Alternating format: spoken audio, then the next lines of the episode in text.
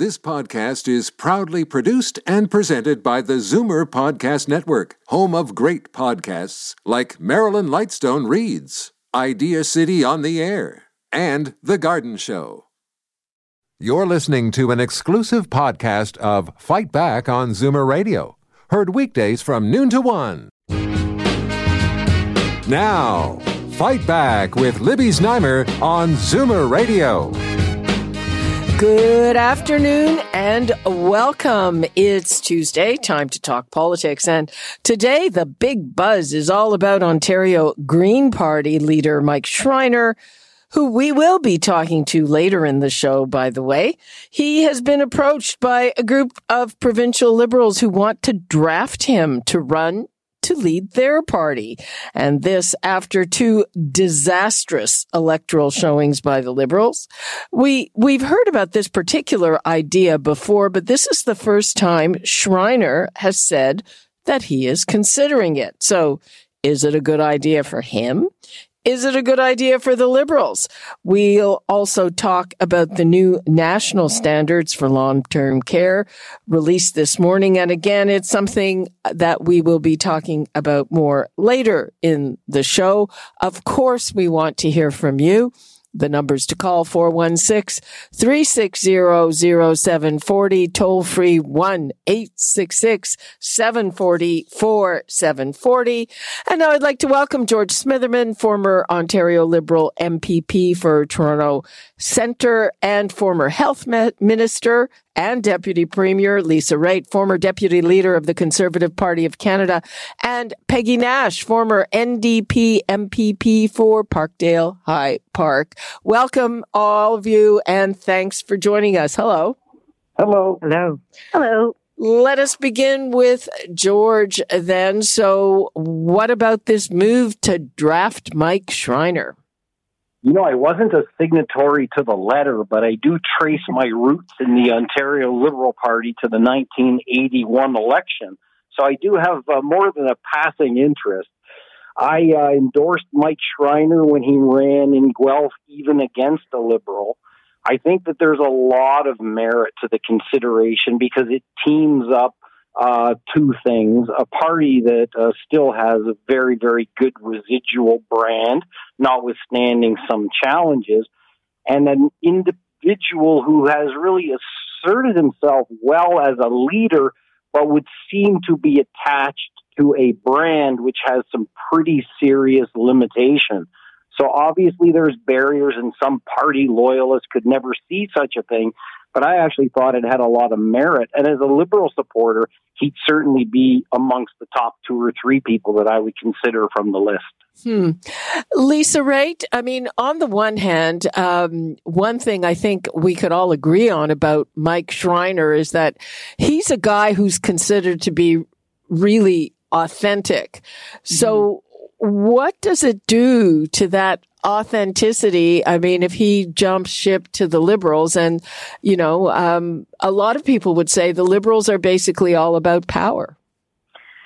So, I mean, I look at it in two steps. Number one, he has to get his head around the notion that this isn't a merger of the Green Party of Ontario with the Liberal Party of Ontario.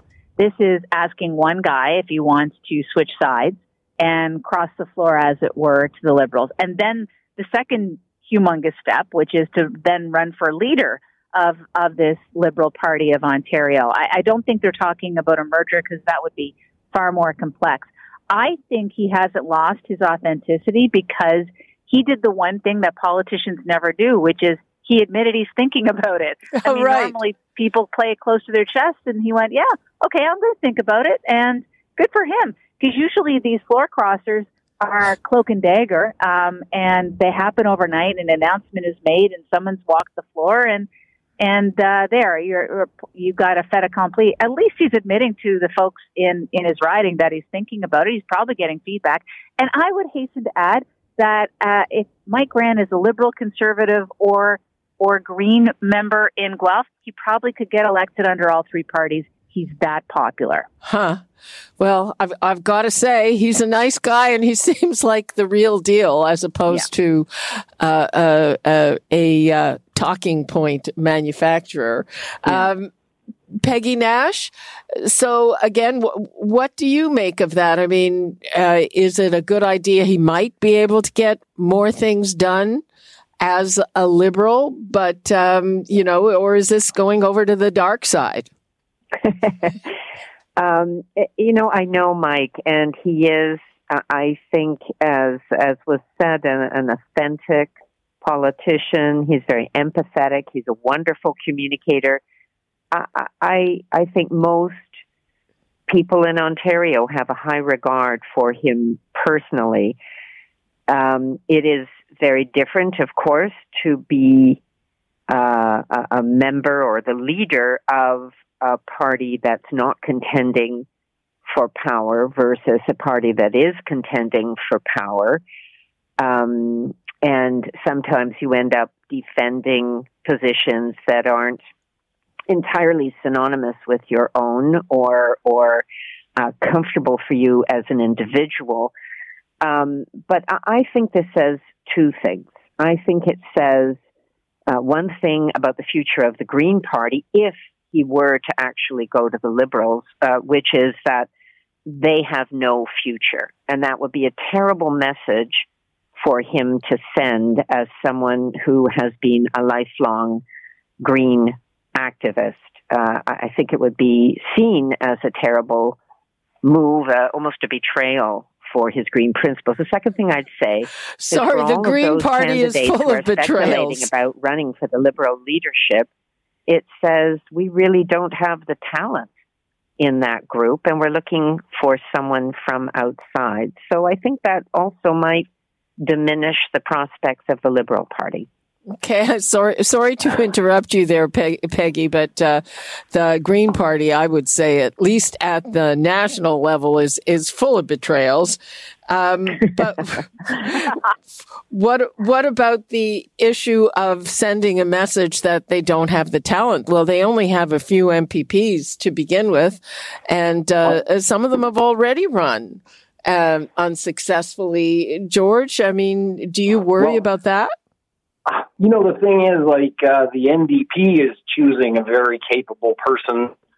They had nobody ran against. nobody ran against her. The Liberals look like they're likely to have a good uh, selection of candidates, and I think each one of them has a lot of uh, merits. But um, I think that that's just political argument, uh, I suppose. But at the end of the day, the model hopefully will be that the independent members of the party have a chance to make a selection for leader. And I think uh, if you've got Mike Schreiner on your list, that just enhances the uh, perception of talent being attracted and interested in the future of your party. And frankly, I mean, considering the outcome of the last two elections, which have been deeply disappointing, obviously, uh, that the Liberals have, it looks like at least four and maybe more candidates that are giving it a good, serious look. That's a pretty good sign for the sense of optimism which exists, notwithstanding how challenging it's been. Okay, uh, people want to talk about this, so I'm going to take a couple of calls. Rick in Wasaga Beach. Hi, Rick. Uh, good afternoon. Go ahead, you're on the air. I don't think uh, Mike joining the Liberal Party at the provincial level will hurt him or the party. I look at uh, back in the 60s when a strong Liberal Party took on Pierre Elliott Trudeau from the NDP. Didn't hurt either party, and I don't see it hurting uh, either party now. Okay.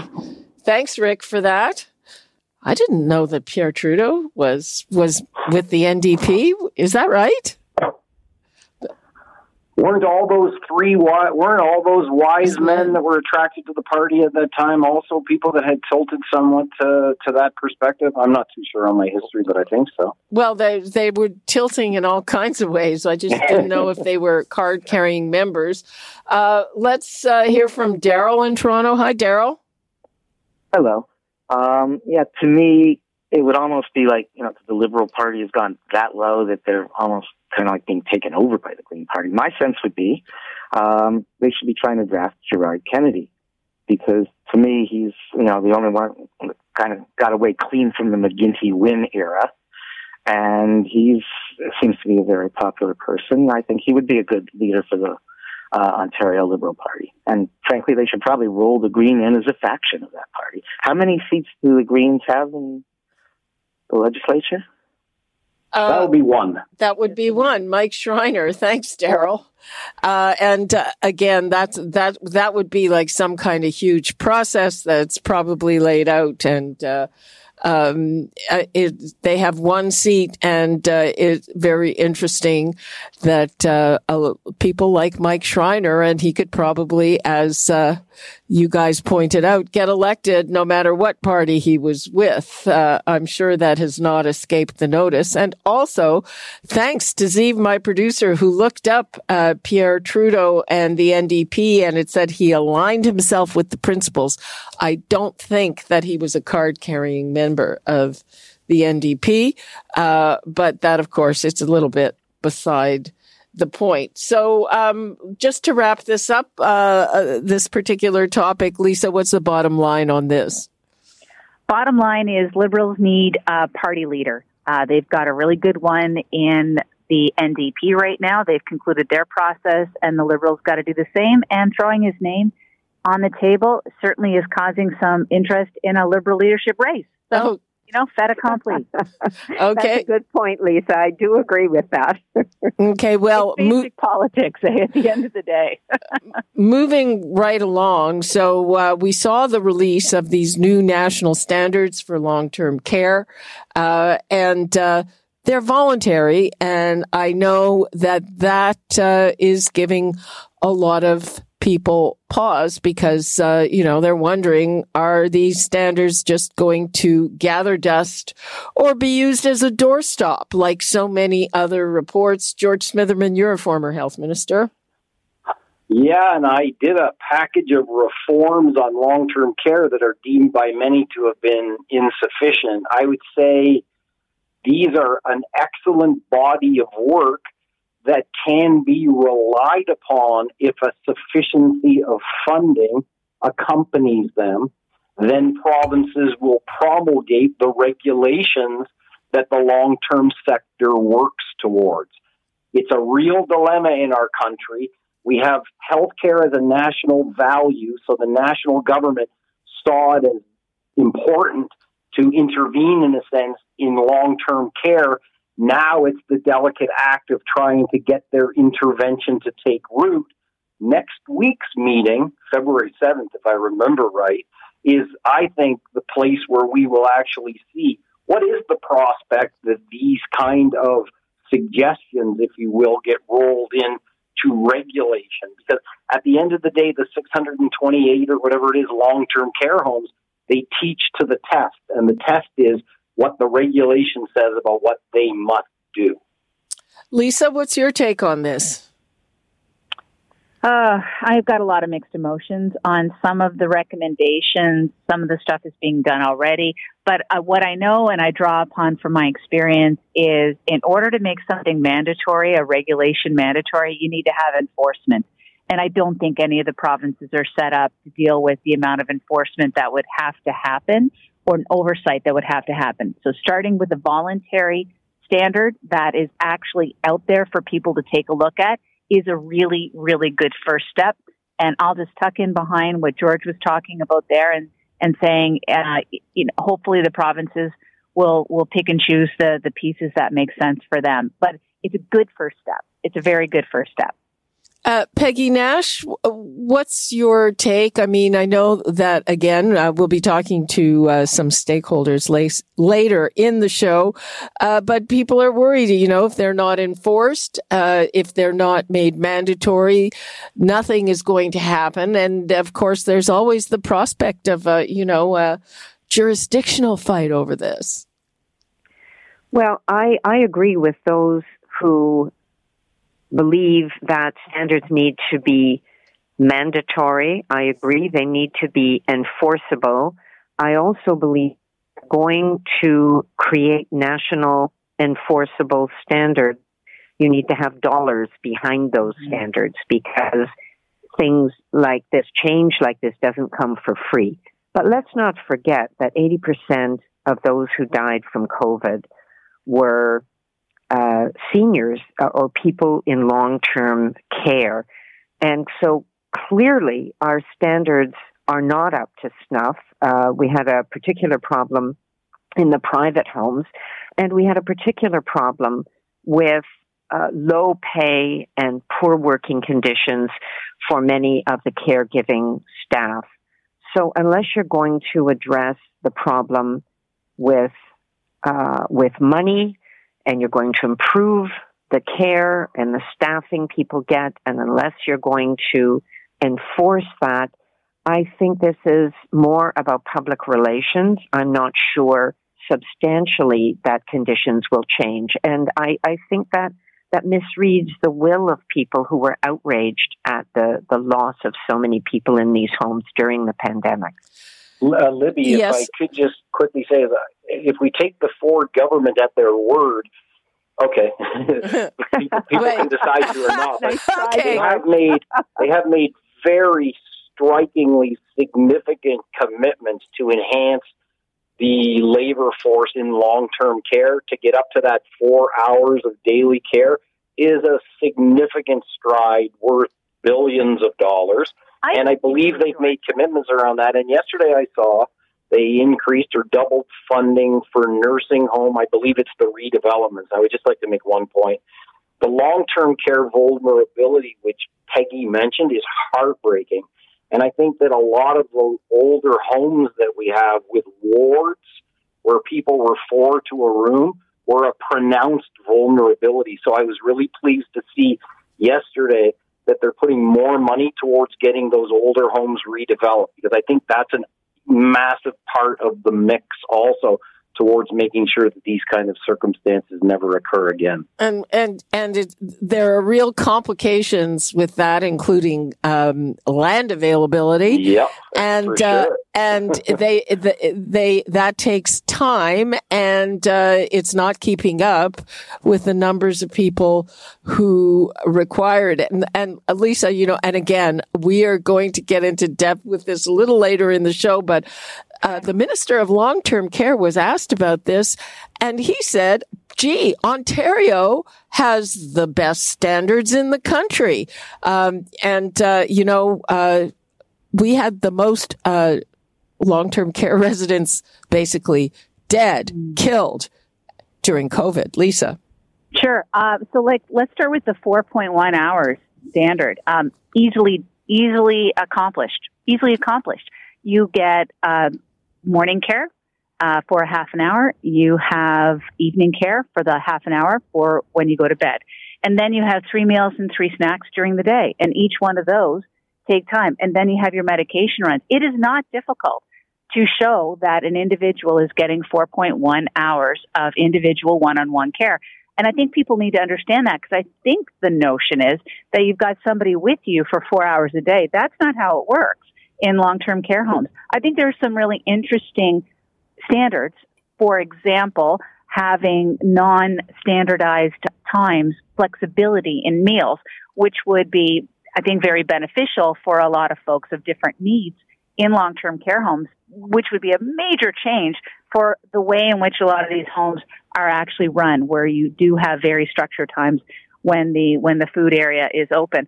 Um, I think we do have good standards in Ontario, and I, you know what, I really want to see a, a very deep dive on what happened in the homes. What I can tell you is that the exclusion of family members from the ability to go in and help the people on the floor to feed people during the meal times definitely, definitely was uh, a contributing factor to what we saw in terms of people not being cared for. Yeah. George, you were about to say something? Oh, I, am sorry. I was, I was saying yes, like for sure that was the case. And another point, as one that took a look at the conditions around enforcement, which was spoken to, is that we've depended upon a model which also relies on those family members to have councils in each of the home and as an active part of the governance and mm-hmm. active eyes on the situation. So they were lost to the direct care and love and support role that they play, they are also part and parcel of, in a certain sense, the early warning or enforcement yes. resource. And that was also lost. And that's why what Lisa said, I so strongly agree with, and I find so many of those circumstances were just heartbreaking. Oh, yeah.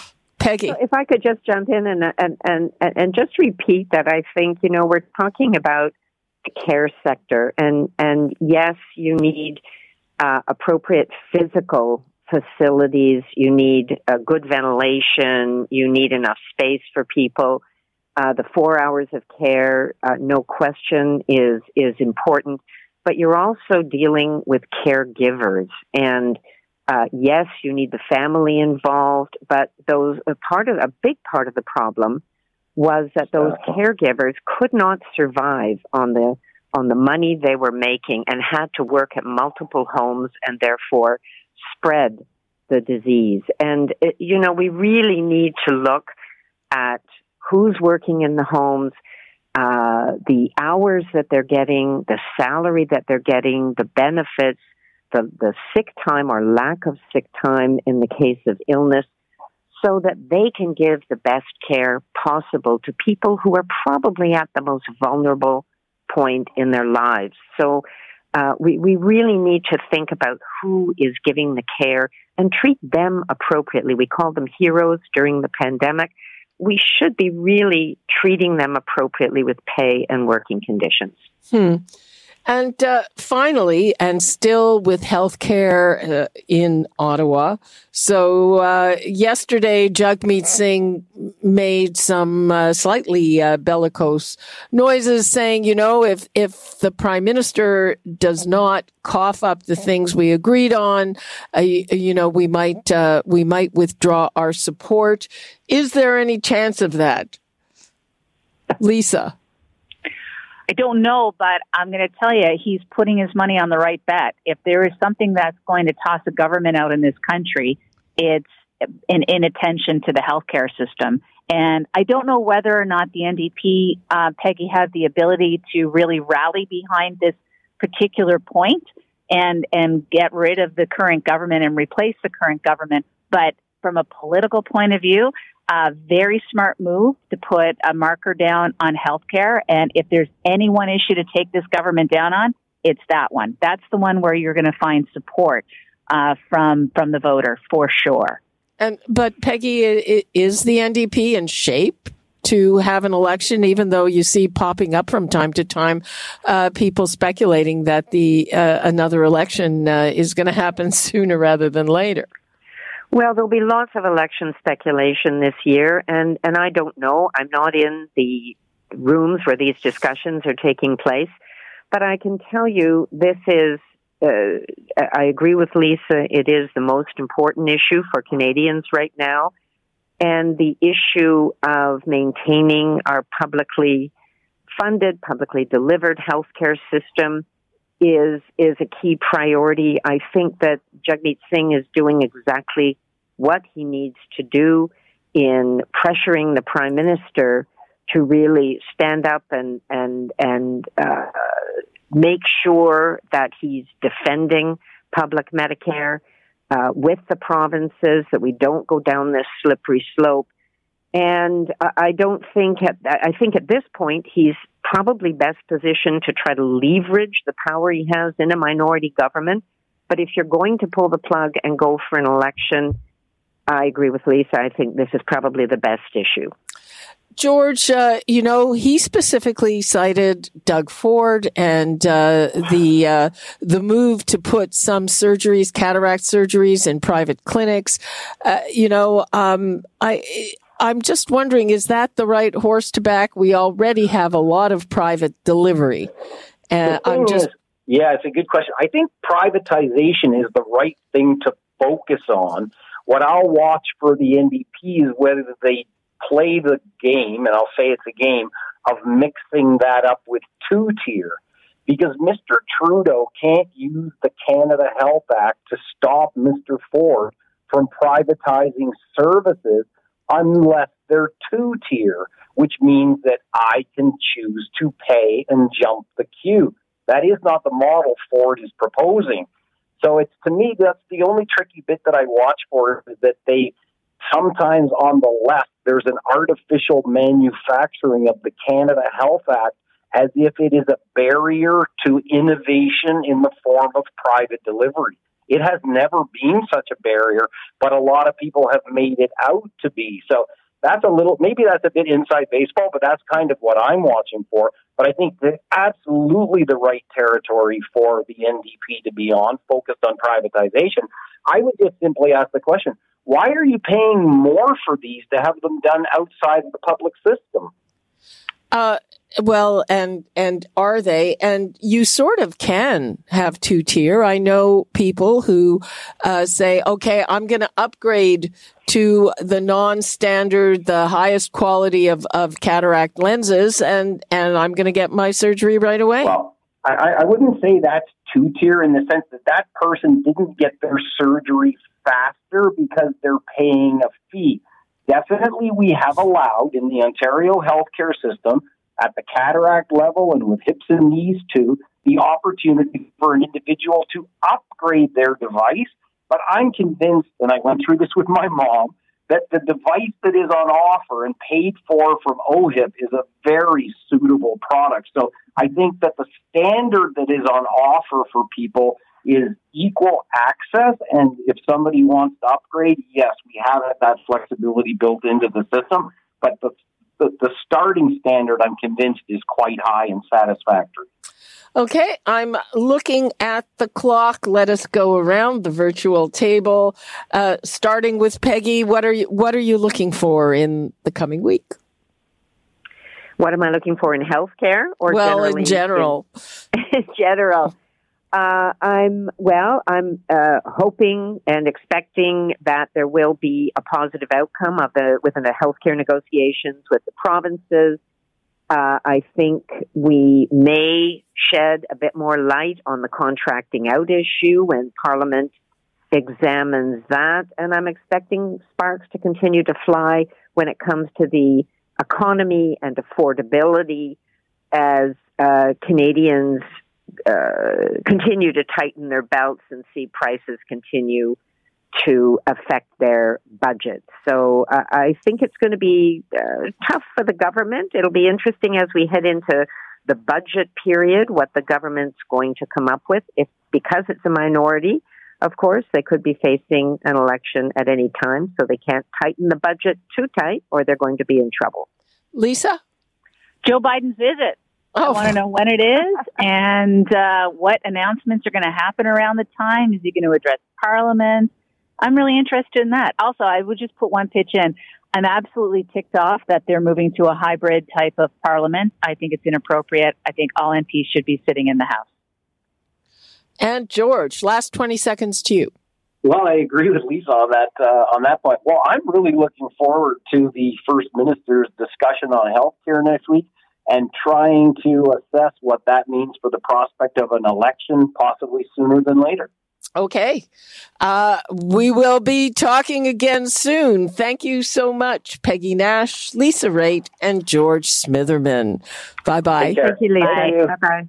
Okay. Uh, we are taking a break. And when we come back, as promised, we'll have more on these long term care standards. We'll tell you what the minister had to say if you missed it in Bob's news and what the reaction to that is. You're listening to an exclusive podcast of Fight Back on Zoomer Radio, heard weekdays from noon to one. Fight Back with Libby Znaimer on Zoomer Radio. Welcome back. As we've been reporting all morning, new national standards for long-term care were released in Ottawa today. These were promised by the Trudeau Liberals and compiled by the Health Standards Organization. The guidelines include a call for at least four hours of direct care every day and higher pay for those who work in nursing homes. And in case you missed it on Bob's News, here's the response from Ontario long-term care minister Paul Paul Calandra when he was asked if he would impose these new standards. Uh, we'll take a look at them. I have, uh, in the process of reviewing them, I have no interest in watering down what Ontario is already doing. So if, if uh, the federal standards don't meet our standards, I have no uh, uh, uh, no qualms about saying that we will continue to follow Ontario's high standards. Well, stakeholders were pretty incredulous at that comment. After Calandra had a say earlier this morning, I spoke with geriatrician Dr. Samir Sinha, who chaired the technical committee devising these standards. The Minister of Long-Term Care, Paul Calandra, was just asked about it, and uh, he basically said, well, I'll have a look at this. I just want to make sure that it aligns with Ontario's very high standards? Well, right now, Ontario um, uh, didn't do terribly well during the pandemic. Um, it had one of the worst performances in the country, and we know that Ontario standards certainly um, it does have some standards, but they are not at the standard of our our, our national long-term care standards. The Ontario currently, as you know, Libby is currently building 30,000 new beds and redeveloping 28,000 to 2015 pre-pandemic design standards, which talk about having two people to a room, for example, where the new CSA standards speak to having everybody having their own room, their own private bathroom, because that from an infection prevention and control measure alone is much safer. So we actually know what good quality care needs to look like. And I can tell you with certainty, Ontario's current standards do not meet the snuff. Ontario has very weak enforcement and accountability measures. Ontario, unlike Quebec, does not mandate accreditation against these standards. So I'm glad that Minister Calandra will look at Ontario standards versus these. Hopefully, he will realize that Ontario standards are woefully ina- inadequate and get to work in implementing um, um, or updating his standards to reflect the new national standards. Among other things, he said, oh, uh, he thinks Ontario has the highest standards in the country and one of the highest inspector to home ratios. It might have a high inspector to home ratio, but I can tell you those inspectors are not inspecting against the standard. And I disagree. Ontario does not want to have one of the highest standards of care. If it did, it wouldn't have seen some of the worst death tolls in the country. So, getting back to the meat of it, what are the standards that you are recommending? Yeah. So as you said, I, I was chairing the uh, the technical committee that was tasked with developing the new national long term care standards for Canada, and uh, this has been a 24 month process that involved uh, consultations with uh, close to 19,000 Canadians. And really, we focus on developing standards that speak to what care needs to look like in a long term care home.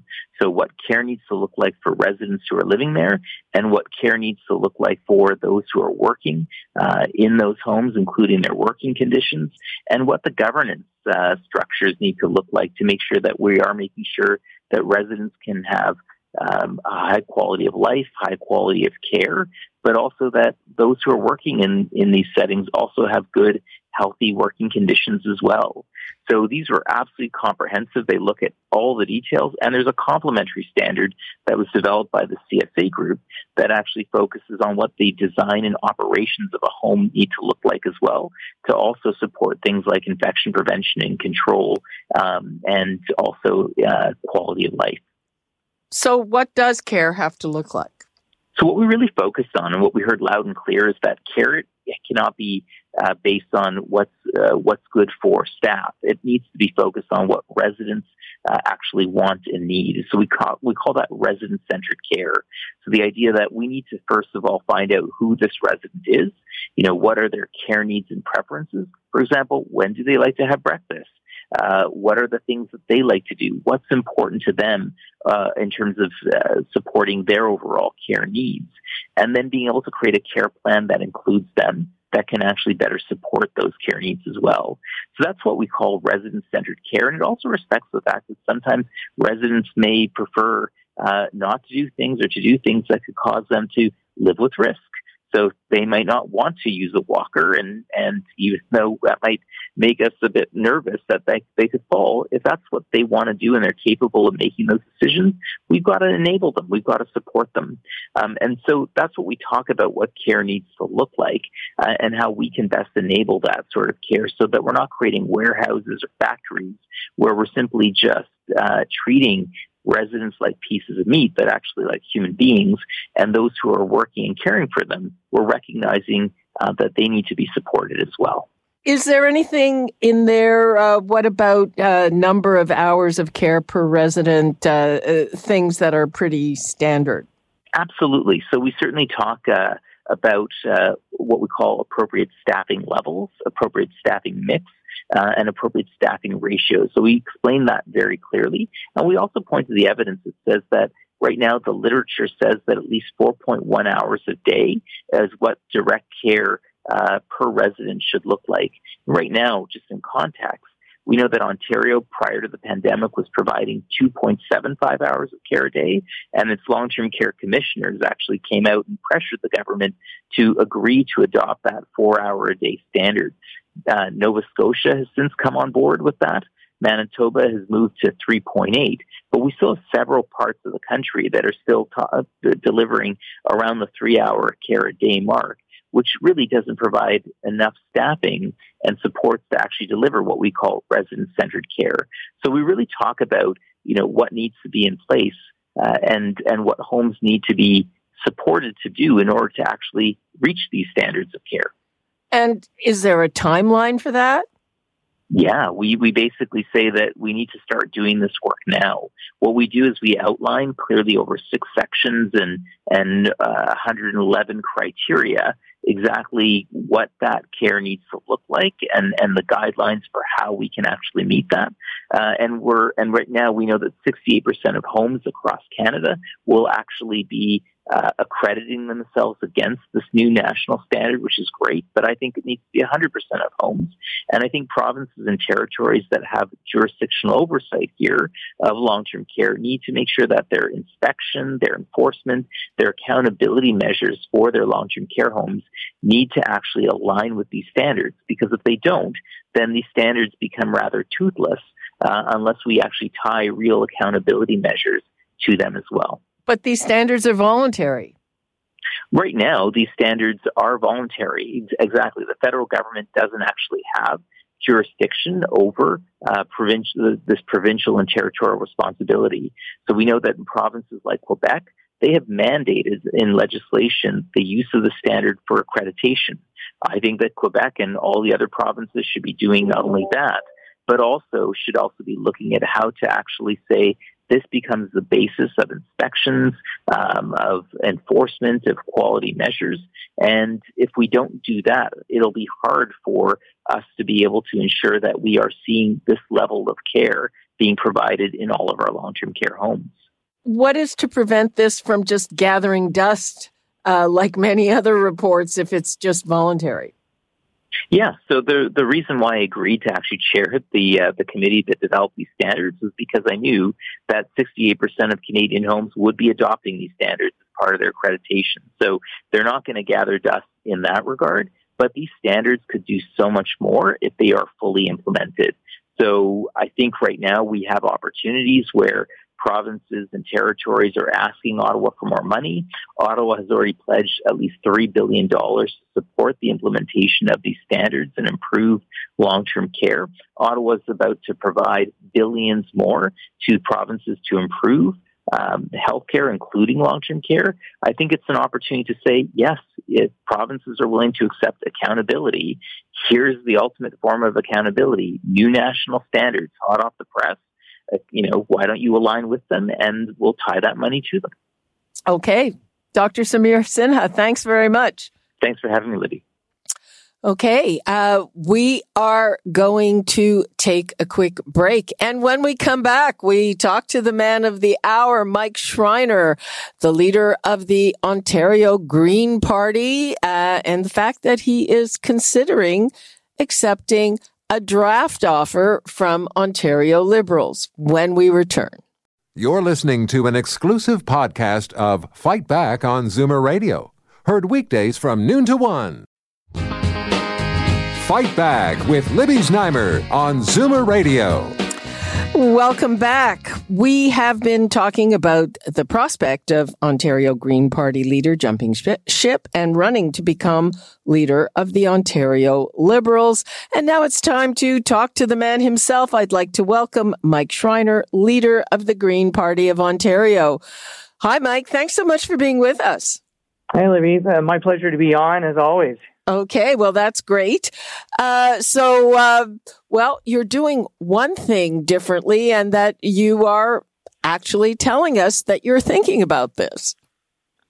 Yeah, you know what, Libby? People have been telling me that Ontario needs bold action to really push back against the Ford government destroying some of what we love about this province. I mean, our public health care, the greenbelt, the farmland that feeds us. I mean, you and I have had this conversation many times on your show that we need urgent action on the climate crisis. And that's always been my ambition to make a positive difference on these issues. I'm doing that as leader of the Ontario Greens. And on Sunday, as many people know now, um, a group of liberals sent me a pretty unique letter uh, challenging me to think about doing politics differently, uh, to move forward possibly together on some shared values around building a caring, connected, and climate ready province. And I've responded by saying, you know what, I need some time to think about this. I need some time to consult with my constituents in Guelph, my friends and colleagues in the Green Movement, people across the province to talk about and have an open and transparent conversation about how we together can advance the issues that I've been fighting for and continue to fight for as the leader of the Ontario Green Party. Now, I gather that uh, this involves as many as 40 members of the Ontario Liberals. Is that right? Yeah, I believe that we're that's around how many uh, signed the letter that was sent to me on Sunday morning. Uh huh. So, um, I think there there are kind of two things at play here. And by the way, you know, uh, you should be flattered. I just had my political panel, and they seem to agree. They think you could get elected in in Guelph anyway, uh, no matter what party banner you are under. Well, you know, obviously that's something the people in Guelph decide. But let me, you know, my my philosophy of leadership has been one of um, service above self and, you know, I work hard for my constituents in Guelph and I feel like I work hard for people all across the province. And I think people in Ontario deserve uh, to be a part of this conversation. And, you know, this was a pretty unique situation to have members of another party reach out to me and suggest that I think about doing politics differently uh, in this particular way. And so, you know, I'm going to consult my, like I said, my constituents and, and Greens across the province, liberals across the province, average folks across the province, and, and really get feedback on how I can advance the issues that I've been fighting for as, as the Green leader. So on the one hand, you are viewed as, you know, a genuine kind of a guy. Uh, and, uh, you know, that you, uh, actually are very close with your principles. And on the other hand, you know, moving to another party, the Liberal Party, which a lot of people would say basically stands for power is a kind of a cynical thing or an opportunistic thing. Uh, what do you say to that view? Well, I would say that um, my values are my values. People know what they are. I hold true to them. I am fighting to for urgent action on the climate crisis, for ending legislated poverty, for protecting the green belt, for defending our public health care system, for making sure we set our economy up to be successful in the new climate economy so we have the resources to invest in healthcare and education and social services. Those are the issues that guide me, will always guide me. And right now I'm talking to people about how I can be most effective in working with them to fight for those issues because I know they'll make a real difference uh, in improving people's lives here in Ontario. So you think you could be more effective um, with a bigger party behind you, correct? No, I'm right now. I'm in. I'm in a situation where I, am consulting with people.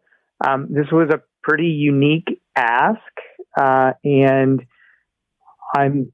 I said I'll think about it. That I've said, give me some time, uh, because the most important thing for me is to make sure that I fight for the issues that I know that my colleagues in the Green Movement across Ontario deeply believe in, and that I know my constituents in Guelph believe in, and that I know that people across this province, because they've been reaching out to me to say, you know, keep fighting, for example, to protect the Greenbelt.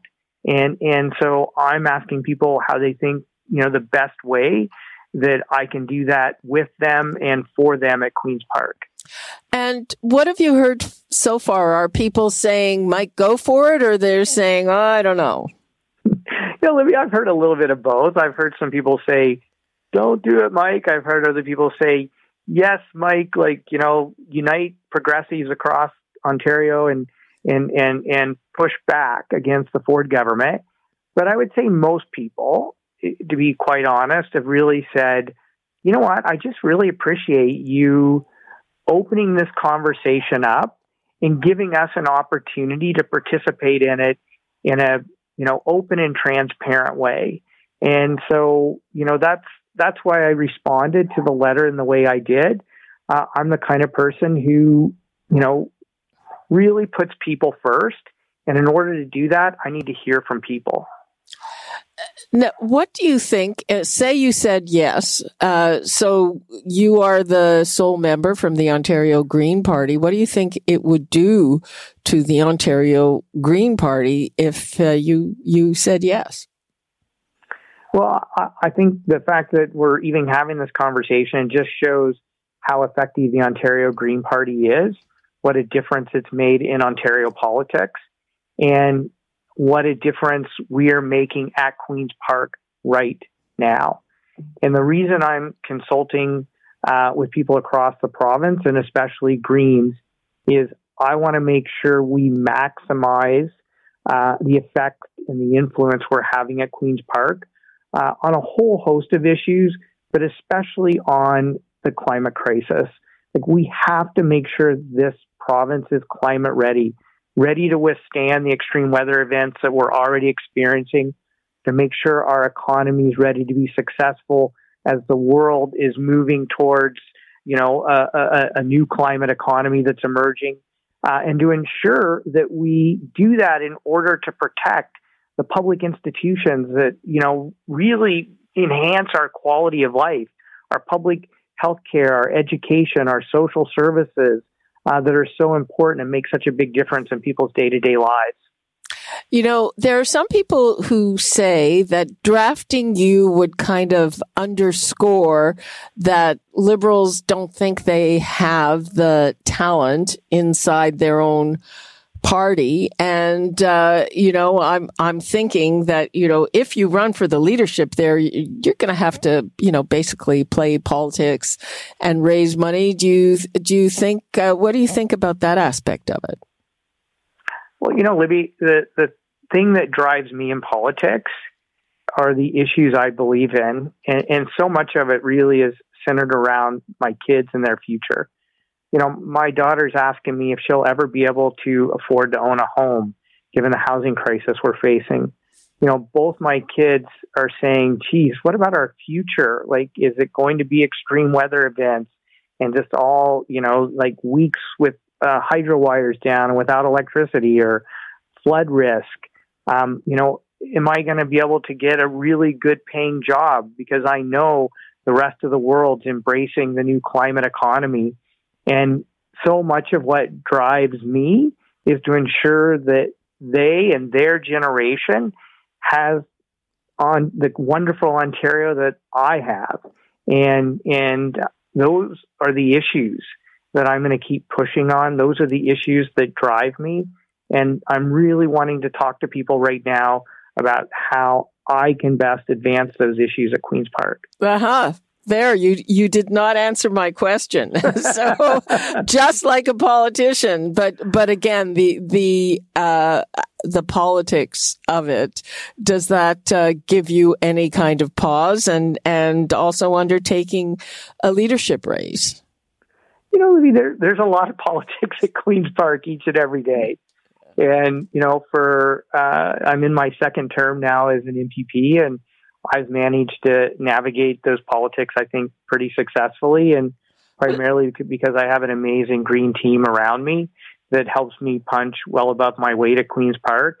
And, you know, that team, as well as people across the province, I'm going to be looking for their input on how, you know, I can best advance the issues I've been working so hard on and continue to work hard on as the green leader. And and so, you know, I I um I I've been navigating politics. I'll continue to navigate politics because it's the issues that I care about and that I know people care about is what matters at the end of the day. Okay, but but again, it's a, like a completely different ball game. You're you're a guy who, uh, with the Green Party, you're never going to become the premier doing that. So you're kind of in a different spot than if suddenly you are the Liberal leader, right? Well, I don't know. I mean, you know, uh, the the Green Party is growing. There's no doubt about that. Um, and I think what I've heard people saying, and what certainly was in the letter that was sent to me on on Sunday, was, you know, Mike, we're a group of liberals who are thinking about how we can do politics differently. You're a politician who does politics differently. You lead a party that's been showing Ontario how to do politics differently. Would you consider working with us to build, you know, a caring, connected, climate ready Ontario. And my response is I'm going to consult with people on that and and uh, get back to you at some future date. So you've said you need some time. How much time do you think you need to make this decision? You know, I uh, I'm going to not set a deadline on it right now primarily because I want to have enough time to consult uh, a lot of people and hear from a lot of people, and hopefully just generate some really good ideas from folks about how we can build a progressive movement that's going to push back against you know the worst aspects of the Ford government, how we can best defend public health care, the greenbelt, our farmland, address climate and legislative poverty, deal with affordable housing, like the issues that I'm championing. And, and so I want to give myself enough time to have enough in depth conversations to be able to respond in a thoughtful way. Hmm. Well, it's, it's, certainly starting to spark interest in a liberal leadership race. Is, uh, is there anything you'd like to leave us with on this, Mike? You know what, Libby, I, I would just say, uh, and this is going to be a comment towards you. Uh, you've done so many programs on how important it is to protect the green belt, the farmland that feeds us, the wetlands, and the green space that protect us from flooding and clean our drinking water. And so I just appreciate the opportunity to come on to your show and have those conversations and this conversation. Uh, and I'm looking forward to the conversations I'm going to have with people across Ontario over the next few days. Well, thank you so much for coming on and uh, keep us uh, in the loop on what is happening with that. All the best and thanks for joining us, Mike Schreiner. Okay. Bye for now. Okay, bye bye. And that is all the time we have for today. You're listening to an exclusive podcast of Fight Back on Zoomer Radio. Heard weekdays from noon to one. This podcast is proudly produced and presented by the Zoomer Podcast Network, home of great podcasts like Marilyn Lightstone Reads, Idea City on the Air, and The Garden Show.